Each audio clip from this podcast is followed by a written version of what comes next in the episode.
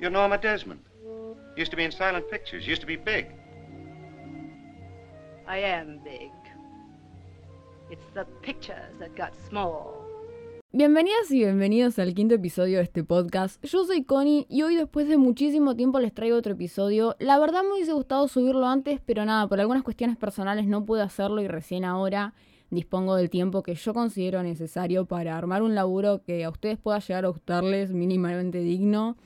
Eh, además estoy sin voz, les aviso que estoy sin voz, así que si escuchan que mi voz se corta o que se me va, eh, no, no es tu parlante, no son tus auriculares, soy yo que estoy hecha bolsa y eso me pasa por eh, no abrigarme básicamente. Así que nada, estoy acá con, estoy acá con un, con, con un té y con mentitas a ver si se me pasa un poco, pero bueno, vamos a ver cómo sale esto y basta de vueltas. Hoy espero no hacerle honor a la protagonista de esta película y además voy a intentar hacer todo lo que esté a mi alcance para no perder la cordura a medida que pasan los minutos, porque voy a hablar de A Streetcar Named Desire y de su protagonista Blanche Dubois.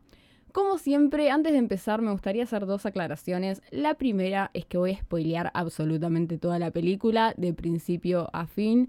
Así que si no quieren llevarse sorpresas, mi recomendación es que primero la vean y después vengan a escucharme tranquilos.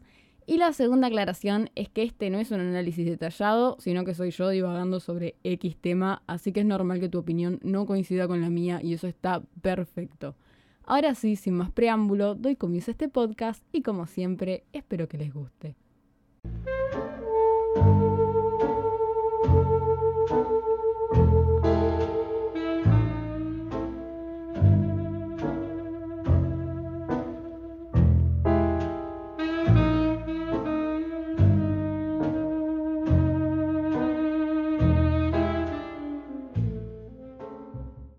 Creo que mi error más grande fue pasar por alto esta película durante años, y cuando digo años no hablo de 2-3 años, me refiero a lo que sea posiblemente una década. Sí, conozco hace muchísimo tiempo esta, esta película, de hecho todo el mundo la conoce, es como que, che, viste un tranvía llamado Deseo. No, pero la tengo, o sí la vi, o sí la conozco. Eh, pero bueno, la razón por la cual nunca me senté a verla fue básicamente por el título. Siempre creí que iba a ser una especie de mm, de, película que basa su trama en un romance o tal vez sí toque el tema del romance entre dos personas, pero tenga una vuelta de tuerca, no sé, al estilo de Postman Always Rings Twice. Eh, igual no me juzguen, en español se titula Un tranvía llamado Deseo. Yo en lo personal lo leía y decía, por favor, qué paja, seguro va a ser esta trama súper melosa. Eh, y bueno, que tampoco me molesta, pero tal vez no me sentía, no sé, con, con, con, con ganas de verla, qué sé yo, no, no me llamaba la atención. Hasta que hace poco vi que un amigo la había logueado en Letterboxd. Gracias, Joa, por loguearla en Letterboxd, porque si no, esto no hubiera pasado. Y así que nada, dije, si le gustó a él, miramos casi las mismas cosas, tipo. Entonces es como, bueno, ya está. Si le gustó a él, seguramente me guste a mí. Así que tomé valor y ya en los primeros 20 minutos dije, che, mira si seré la persona más boluda del mundo, mira de lo que me estaba perdiendo. Así que acá estamos. Bueno, todo esto hace pocos días, va, la semana pasada en realidad, fue el aniversario número 70 de esta película, estrenada en 1951 bajo la dirección de Elia Kazan y con Vivian Leigh y Marlon Brando en los papeles protagónicos. Eh, que espero que Vivian Leigh esté teniendo un lugar VIP en el paraíso porque por favor lo dejó todo en esta película, no irónicamente. Y nada, esta es una película basada en una obra homónima de Tennessee Williams que venía presentándose en Broadway desde el 47. Si no me equivoco, Vivian Leigh fue parte del elenco protagónico, eh, del elenco teatral, perdón, pero no de Broadway, sino de West End, que sería la versión europea de Broadway. Y personalmente creo que esta es una de las mejores adaptaciones que se hayan hecho jamás de una obra de teatro. Y nada, para ponerlos un poco más en contexto, esta historia nos narra las experiencias de Blanche Dubois, una viuda que llega a casa de su hermana tras haber quedado en bancarrota y haber perdido la última propiedad de su familia. Allí Blanche no solo es recibida por su hermana Estela, sino también por Stanley Kowalski, el marido de esta, y es ahí con la presentación de este último que comienza a ver, entre comillas, la verdadera trama porque lo que en realidad pareciera ser el comienzo de una relación un poco extraña, un poco tensa entre entre Stan y Blanche, termina invitándonos a este torbellino dentro de la mente de, de, Blanche Dubois. Es un desastre esa cabeza, pobrecita. Mi vida. Yo me acuerdo la primera escena que tienen ellos dos juntos. Yo creí que ya había tipo resuelto toda la trama. eh, es como que, bueno, los presentan y vos ves que hay una tensión sexual enorme. Eh, esto gran parte se lo debemos a Marlon Brando, que es como que respira sexo ese hombre. Eh, y bueno, nada, yo dije, ya está, estos dos se van a enamorar. Estela va a quedar en el medio, Blanche se va a tener que enfrentar a este dilema de, bueno, me quedo con el hombre que amo o elijo que mi hermana sea feliz, pero no, nada que ver. Porque eh, a medida que avanza la trama, había que. Mm, sí, a medida que avanza la trama, nos damos cuenta que esta mujer tan extravagante y con estos aires de superioridad está totalmente fuera de sus cabales. A ver, yo creo que hay muchísimas cosas a destacar. Voy a intentar no nombrarlas a todas, eh, porque si no esto va a ser larguísimo, pero principalmente quiero nombrar este quiebre que pasó un toque desapercibido en su momento en el cine hollywoodense, pero que hoy en día sí lo podemos notar, que es por ejemplo, no sé, en Streetcar nos ponen a Vivian Leigh, que fue protagonista de Lo que el viento se llevó del año 39, cara a cara con Marlon Brando, un actor muchísimo más joven, bueno, no sé si muchísimo, no, no, no chequeé la edad, la verdad, perdón, pero se nota que es más joven. Eh, cuya carrera se disparó gracias a Streetcar. De hecho, lo que más los diferencia, dejando un, poco de lado esta obviedad de la diferencia de edad, son las técnicas de actuación que estos dos implementan. A esto me refería hace un rato cuando hablaba acerca de este quiebre. Eh, Vivian Leigh interpreta a su personaje con unas técnicas extremadamente dramáticas que tal vez implementaban, eh, no sé si se implementaban, pero eran típicas de una actriz de los años 40 que que, hacía teatro bastante seguido, entonces bueno, las implementaba también cuando, cuando tenían que laburar en, la pantalla grande. Pero que bueno, nada, estas técnicas como que empezaban a desaparecer ya en los años 50, o no del todo, pero hacía mezclarse con otras técnicas o de difuminarse. Tiene como base estos manerismos súper teatrales, como dije antes, y por otro lado te muestran a Brando que tiene una destreza adelantadísima a su época. A ver, yo siempre digo que puedes poner al Marlon Brando de Streetcar en una película actual y podría pasar desapercibido tranquilamente. Un toque difícil igual porque está muerto, pero... pero igual ustedes me entienden, entienden a lo que voy. Ahora volviendo a la película y dejando un poco de lado, al menos por ahora, los tecnicismos actorales, creo que es una de las películas más asfixiantes que vi en mi vida y también una de las películas que más angustiada me dejó. El ejemplo, cuando hablo de asfixia, el ejemplo más grande de, esto es la casa de los Kowalski, que es súper caótica. Eh, ay, ¿cómo les explico?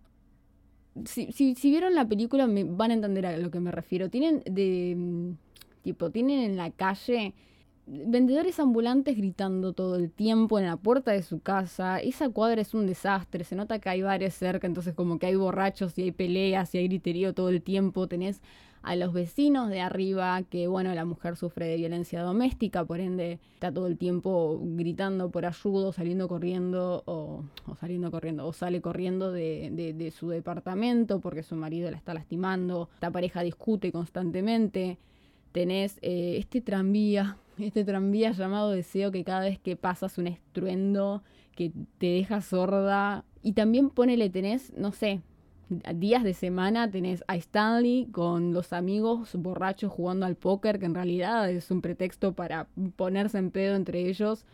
Entonces es como que mm, es un caos muy fuerte, es un caos muy fuerte y te acompaña durante toda la película. De hecho, creo que aumenta, hasta podría decir sí, que, que, aumenta el caos a medida que, pasa la, que, que avanza la trama. Y, por ejemplo, esta, mm, esta escena de la partida de póker de Stanley con los amigos, a mí en lo personal casi me deja pelada, literalmente pelada, porque si bien está diseñada para ser una bomba de tiempo, te la van introduciendo de a poco. Vemos en una habitación a Estela y a Blanche, eh, a Estela Blanche y a Mitch bailando tranquilos, divirtiéndose, que bueno, que Mitch empieza a conocer a, Blanche, que esto del otro. Los ves tranquilos, disfrutando de la noche, pero de fondo escuchamos el griterío de este grupo de hombres, este grupo de amigos. Y minutos antes ya nos habían mostrado cómo Stanley estaba sacadísimo porque Estela eh, y Blanche estaban haciendo algo tan simple y normal como reírse o disfrutar de la música, pero bueno, a ver, sos una mujer en los años 50, callate la boca, que los pibes estamos acá eh, jugando al póker. Básicamente es eso. Entonces, bueno, cuando más adelante, unos minutos después, vemos a estos tres personajes pasándola bien, tranquilos. Sabemos que en cualquier momento Stanley va a estallar, porque nos quedó incorporado eso de que va a entrar y los va a lastimar. Eh, nos, la película, nos implementa ese, este terror por Stanley que seguramente también siente Blanche. Eh, el decorado también ayuda muchísimo a este ambiente lubre. Eh, no hay muchas escenas iluminadas y esto obviamente se, se conecta con el esfuerzo que hace Blanche por mantenerse alejada de la luz del día, porque además esa es su forma de ocultar su verdadera edad. Blanche Dubois vive en las sombras. En múltiples ocasiones los personajes que la rodean se lo, se lo remarcan. Eh, Estela le recomienda, de hecho, que salga un poco a la luz del día, porque además eso como que va a ayudarla con, con, sus, nervios. Mitch, en medio de su ataque de furia, la, la última escena que comparten Mitch y Blanche, eh, la agarra de la cabeza y le pone tipo la estampa contra la pared y le pone enfrente una lamparita de luz y le dice algo así como, a ver, escuchame una cosa, yo no soy idiota, sabía que no tenías 15 años, pero tampoco me imaginaba que eras tan vieja, es como que es súper cruel y además súper violento. Creo que este ambiente asfixiante también nos ayuda a entender perfectamente el agobio que siente nuestra protagonista, no solo viviendo en esta casa, sino viviendo esa vida que ella rechaza por completo. Blanche odia su nueva vida. Y es por eso que también usa la mentira. Blanche miente, se miente ella misma y además le miente a su entorno. Es una mujer que, a nació en un contexto completamente ajeno al actual, a su vida actual, digamos. Pero también tuvo que enfrentarse a la muerte de sus seres queridos. Lo único que le queda es Estela y además es forzada a depender de la amabilidad de esta. Incluso su, su, su, marido se suicida. Y acá hay un punto bastante importante porque su marido no es que muere por causas naturales, o se murió de un infarto o no sé, tuvo un accidente de auto. Este se suicida y acá un pequeño paréntesis porque si bien el guion fue víctima de una censura muy leve, fue víctima al fin y al cabo. En la obra, el marido de Blanche se suicida tras ser descubierta su homosexualidad, mientras que en la película no se nombra en ningún momento la homosexualidad, y ahí vienen que el responsable de esta censura fue nada más ni nada menos que el código Hayes. Si no saben qué es el código Hayes, qué fue en realidad el código Hayes, tiene un episodio entero explicando qué fue y cómo afectó a la industria. Es el episodio anterior a este, así que nada, los invito a escucharlo. Y bueno, lo de la homosexualidad en la película tuvo que ser resumida en Blanche diciendo que su marido le echó en cara su debilidad. Y listo, no hay nada más que hablar. Que bueno, en realidad no hay que hacer una luz para entender a qué se refiere con esa frase, pero yo lo aclaro por si hubo algún despistado que lo pasó por alto. Y además porque odio el código Hayes. Y siempre que tengo una oportunidad voy a remarcar el mal que le causó a grandes obras. Ya está, cierro paréntesis. Volviendo a nuestra protagonista. Si bien vemos como camina por una cuerda floja desde el segundo uno, con el pasar de los minutos y a medida que avanza la trama, cada vez se balancea más fuerte sobre esta cuerda floja. Y el equilibrio mental de, de, esta se va difuminando al mismo tiempo que sus delirios empiezan a apoderar de ella, se vuelven cada vez más grandes. Y también empieza a aumentar su alcoholismo. Blanche es una alcohólica que intenta negar su realidad hundiéndose en la bebida y atándose a ese pasado que se rehúsa a soltar. Todo el tiempo está hablando de pretendientes millonarios, de yates, de lujos que ya no existen o que tal vez jamás existieron. Como si de esas mentiras pudiera, no sé, sacar o devolver algo de, esa vida que supo tener en algún momento. Y esto además la convierte en una bomba de tiempo con piernas que va paseando de lugar en lugar, de habitación en habitación. No solo tiene que, que, aguantar su propia mente, sino también tiene que, que bancarse los maltratos de Stanley que tiene que ver cómo, que tiene que soportar que la maltrata a ella, tiene que ver cómo este le pega a su hermana, que por cierto está embarazada. Eh, este abusa física y psicológicamente de ambas. Y Estela además no quiere dejarlo porque siente una atracción casi animal hacia este hombre. A ver, en esto también fue como bastante controversial esta hora porque toca mm, de una manera muy, muy, muy grande el hecho de la sexualidad femenina y el placer femenino y el deseo, este deseo tan carnal, este deseo tan animal que siente Estela hacia, hacia Stanley.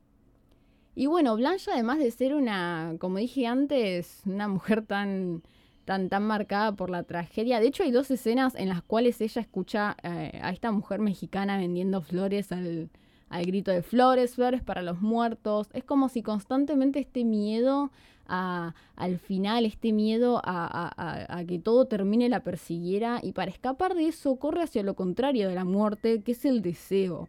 Y esto además me da pie para hablar del pasado de Blanche y de por qué llega en busca de Estela.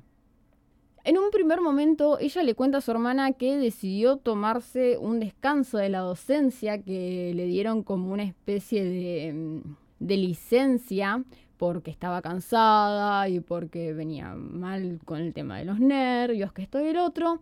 No olvidemos que Blanche es, es en realidad era profesora en su pueblo natal Oriol. Eh, y por lo tanto ahora se encuentra sin trabajo ni hogar y básicamente está en la calle. Pero después descubrimos que en realidad fue despedida luego de que se le descubrió un romance con uno de sus alumnos. Y no solo es eso, sino que también es desterrada por así decirlo, de, de Auriol, por llevar una vida no acorde a los parámetros de esa época. Vivía en un hotel de mala muerte acostándose con desconocidos y todo esto lo sabemos gracias a un amigo de Stanley que por temas de trabajo iba y venía de Auriol constantemente y como bueno Blanche tenía su reputación, obviamente no solo la conocían las personas de ese pueblo, sino también las personas que viajaban de forma habitual a, este lugar. Y bueno, cuando, cuando Blanche llega a la casa de los Kowalski los amigos de Stanley la conocen, se ve que este amigo se, encontró con, con, se encontró con, bueno, con la necesidad de tener que decirle a Stanley quién era, quién era realmente Blanche. Y bueno, Stanley obviamente usa esto a su favor porque lo único que quiere Stanley es que Blanche se vaya de esa casa y que deje a Estela en paz y que lo deje a él en paz y que deje manipular a Estela de la forma en la que él quiera. Eh, la ve básicamente como una amenaza. Y igual queda aclarar que Stanley no solo la castiga por su pasado, sino que Stanley la castiga por absolutamente todo. Todo, toda acción de Blanche va a traer como consecuencia un maltrato de Stanley. Este juro que es uno de los personajes más detestables que vi en mi vida. Yo personalmente lo di al punto de sentir asco, de sentir bronca, porque es un violento, pero un violento llevado al extremo y es igual desde el principio hasta el fin, de hecho empeora a medida que pasan los minutos. Y me costaba ver la película porque es como que, bueno, no me tengo que centrar en el odio que tengo hacia este personaje, tengo que centrarme en toda la puesta en escena, pero se me complicaba muchísimo porque cada vez que aparecía me daba bronca y decía, ay Dios, ¿qué va a hacer ahora? ¿Qué, qué, qué, cuál se va a mandar este enfermo? Realmente puedes sentir el miedo que tienen las hermanas Dubois cuando están y tiene estos arranques de ira. Y bueno, este tipo somete a Blanche este cargo de conciencia constante. De hecho, también me pareció muy bueno el detalle de los baños largos de Blanche porque se puede tomar de mil maneras. La primera manera es, no sé, la respuesta, que aceptar la respuesta que, que da ella cuando le increpan respecto a esto. Que en realidad es una hidroterapia, que toma duchas largas porque el agua caliente le ayuda con sus nervios, etcétera, etcétera. Pero si lo vemos desde otro lado, la realidad es que se da baños prolongados como si de esa manera pudiera eliminar todas las culpas que la atormentan, como si de esa forma pudiera, no sé, aliviar o lavar el peso de sus errores pasados, de los errores que, viene cargando hace muchísimo tiempo. Más que hidroterapia yo lo llamaría proceso de purificación, pero bueno, cada uno lo define como quiere. Eh, yo personalmente empaticé desde un primer momento con Blanche por la fragilidad de su personaje, por lo perdida que está. Me acuerdo cuando vi la película por primera vez que arranca con ella perdida en la estación, un poco desorientada, no sabiendo muy bien dónde tomar este famoso tranvía llamado Deseo. Me acuerdo que dije, la, vi y dije, ay pobrecita, mi vida está súper perdida, por favor que alguien la ayude.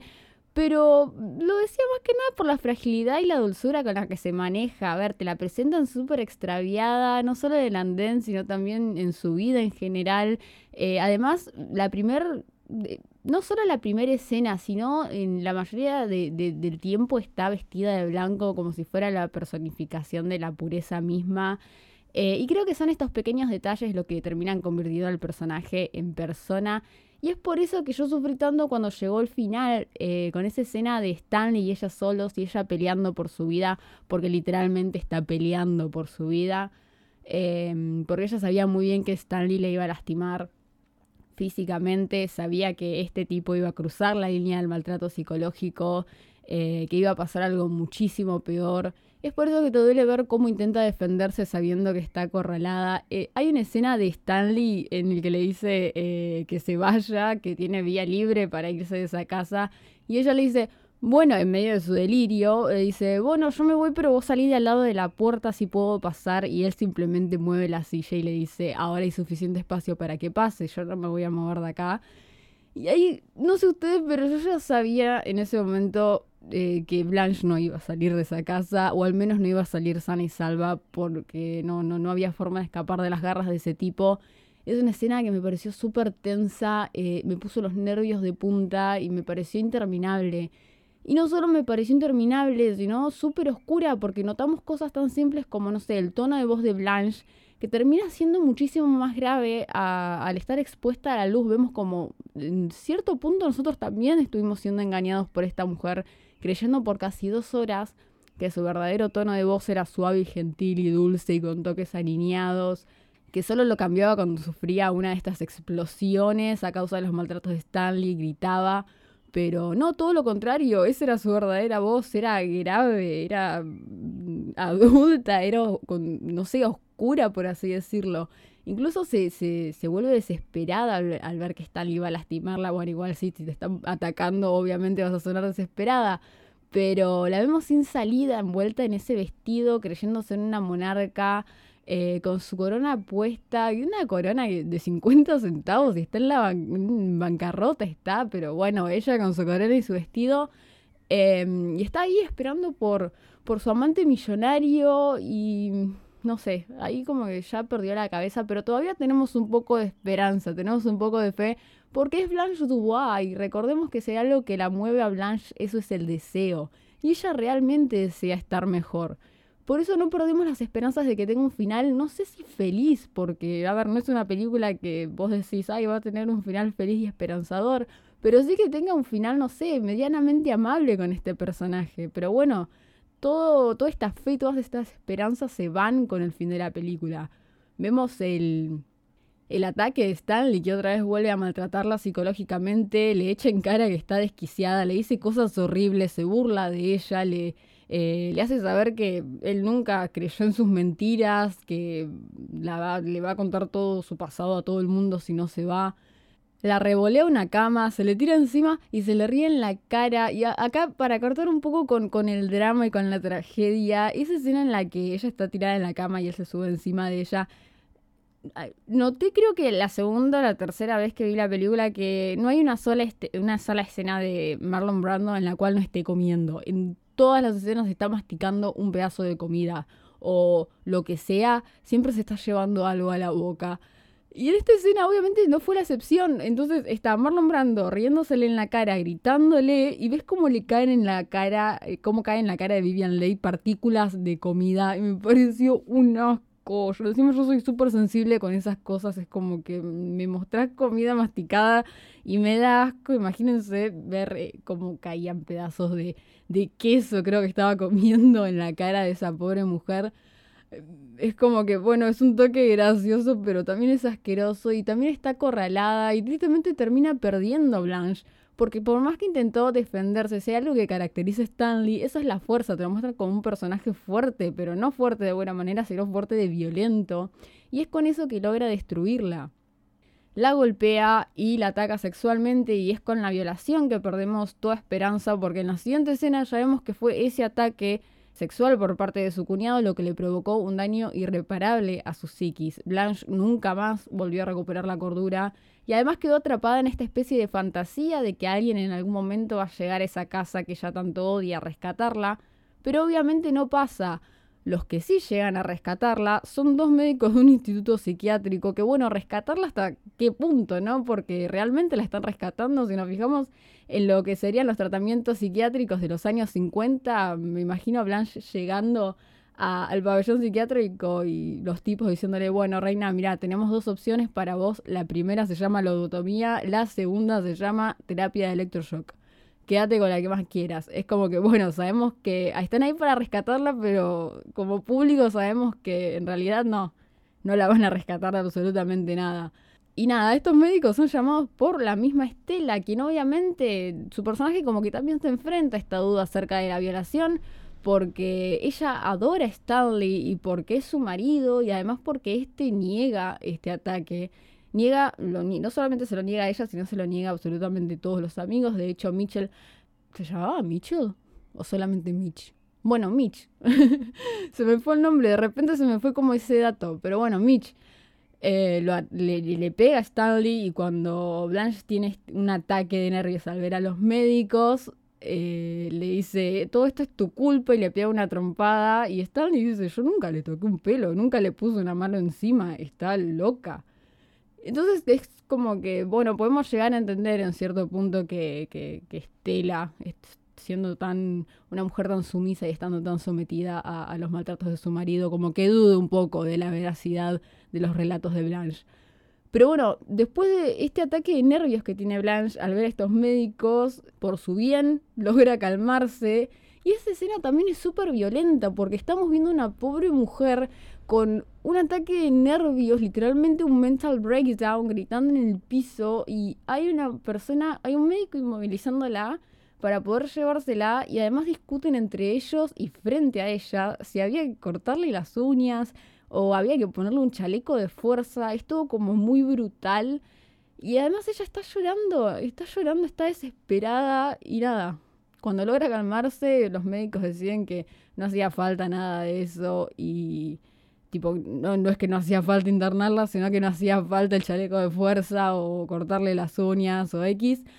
Y acá Blanche concluye con una de las frases, dice su última línea, y yo creo que es una de las frases más tristes que escuché en toda mi vida, tipo viendo películas, que es Whoever you are, I have always depended on the kindness of strangers. Eh, pido perdón por, por, mi inglés primero, que bueno, la traducción sería quien quiera que sea, siempre he dependido de la amabilidad de los extraños. A ver, estamos hablando de una mujer que al comienzo de la película llega en busca de ayuda luego de ser abandonada por todos y no tener dónde ir.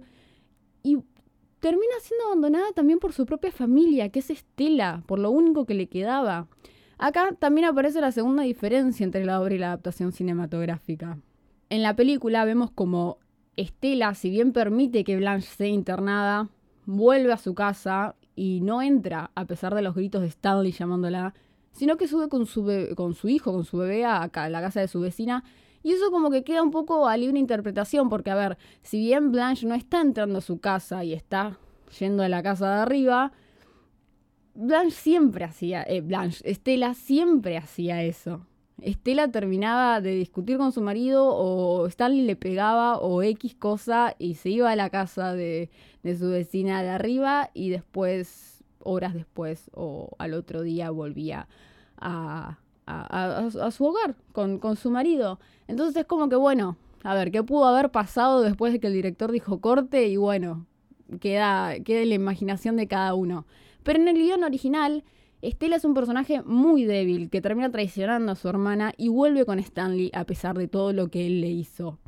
Es por esto que Blanche, no sé, depende de la amabilidad de los extraños. Es por eso que esta, última frase es muy, muy, muy, muy fuerte y muy triste porque siempre dependió de la amabilidad del resto, siempre dependió de, las oportunidades que el mundo podía ofrecerle. Y ahora depende de la amabilidad de los extraños porque nunca más va a volver en sí, porque hablando en serio, la rehabilitación de esta mujer es imposible y además con la, la traición de su hermana, la persona que ella más amaba en el mundo, le diera espalda, ahora solo le queda una sola opción que es depender de un extraño otra vez. Y si este extraño la traiciona, no importa, porque siempre van a existir más y más y más extraños en quienes confiar.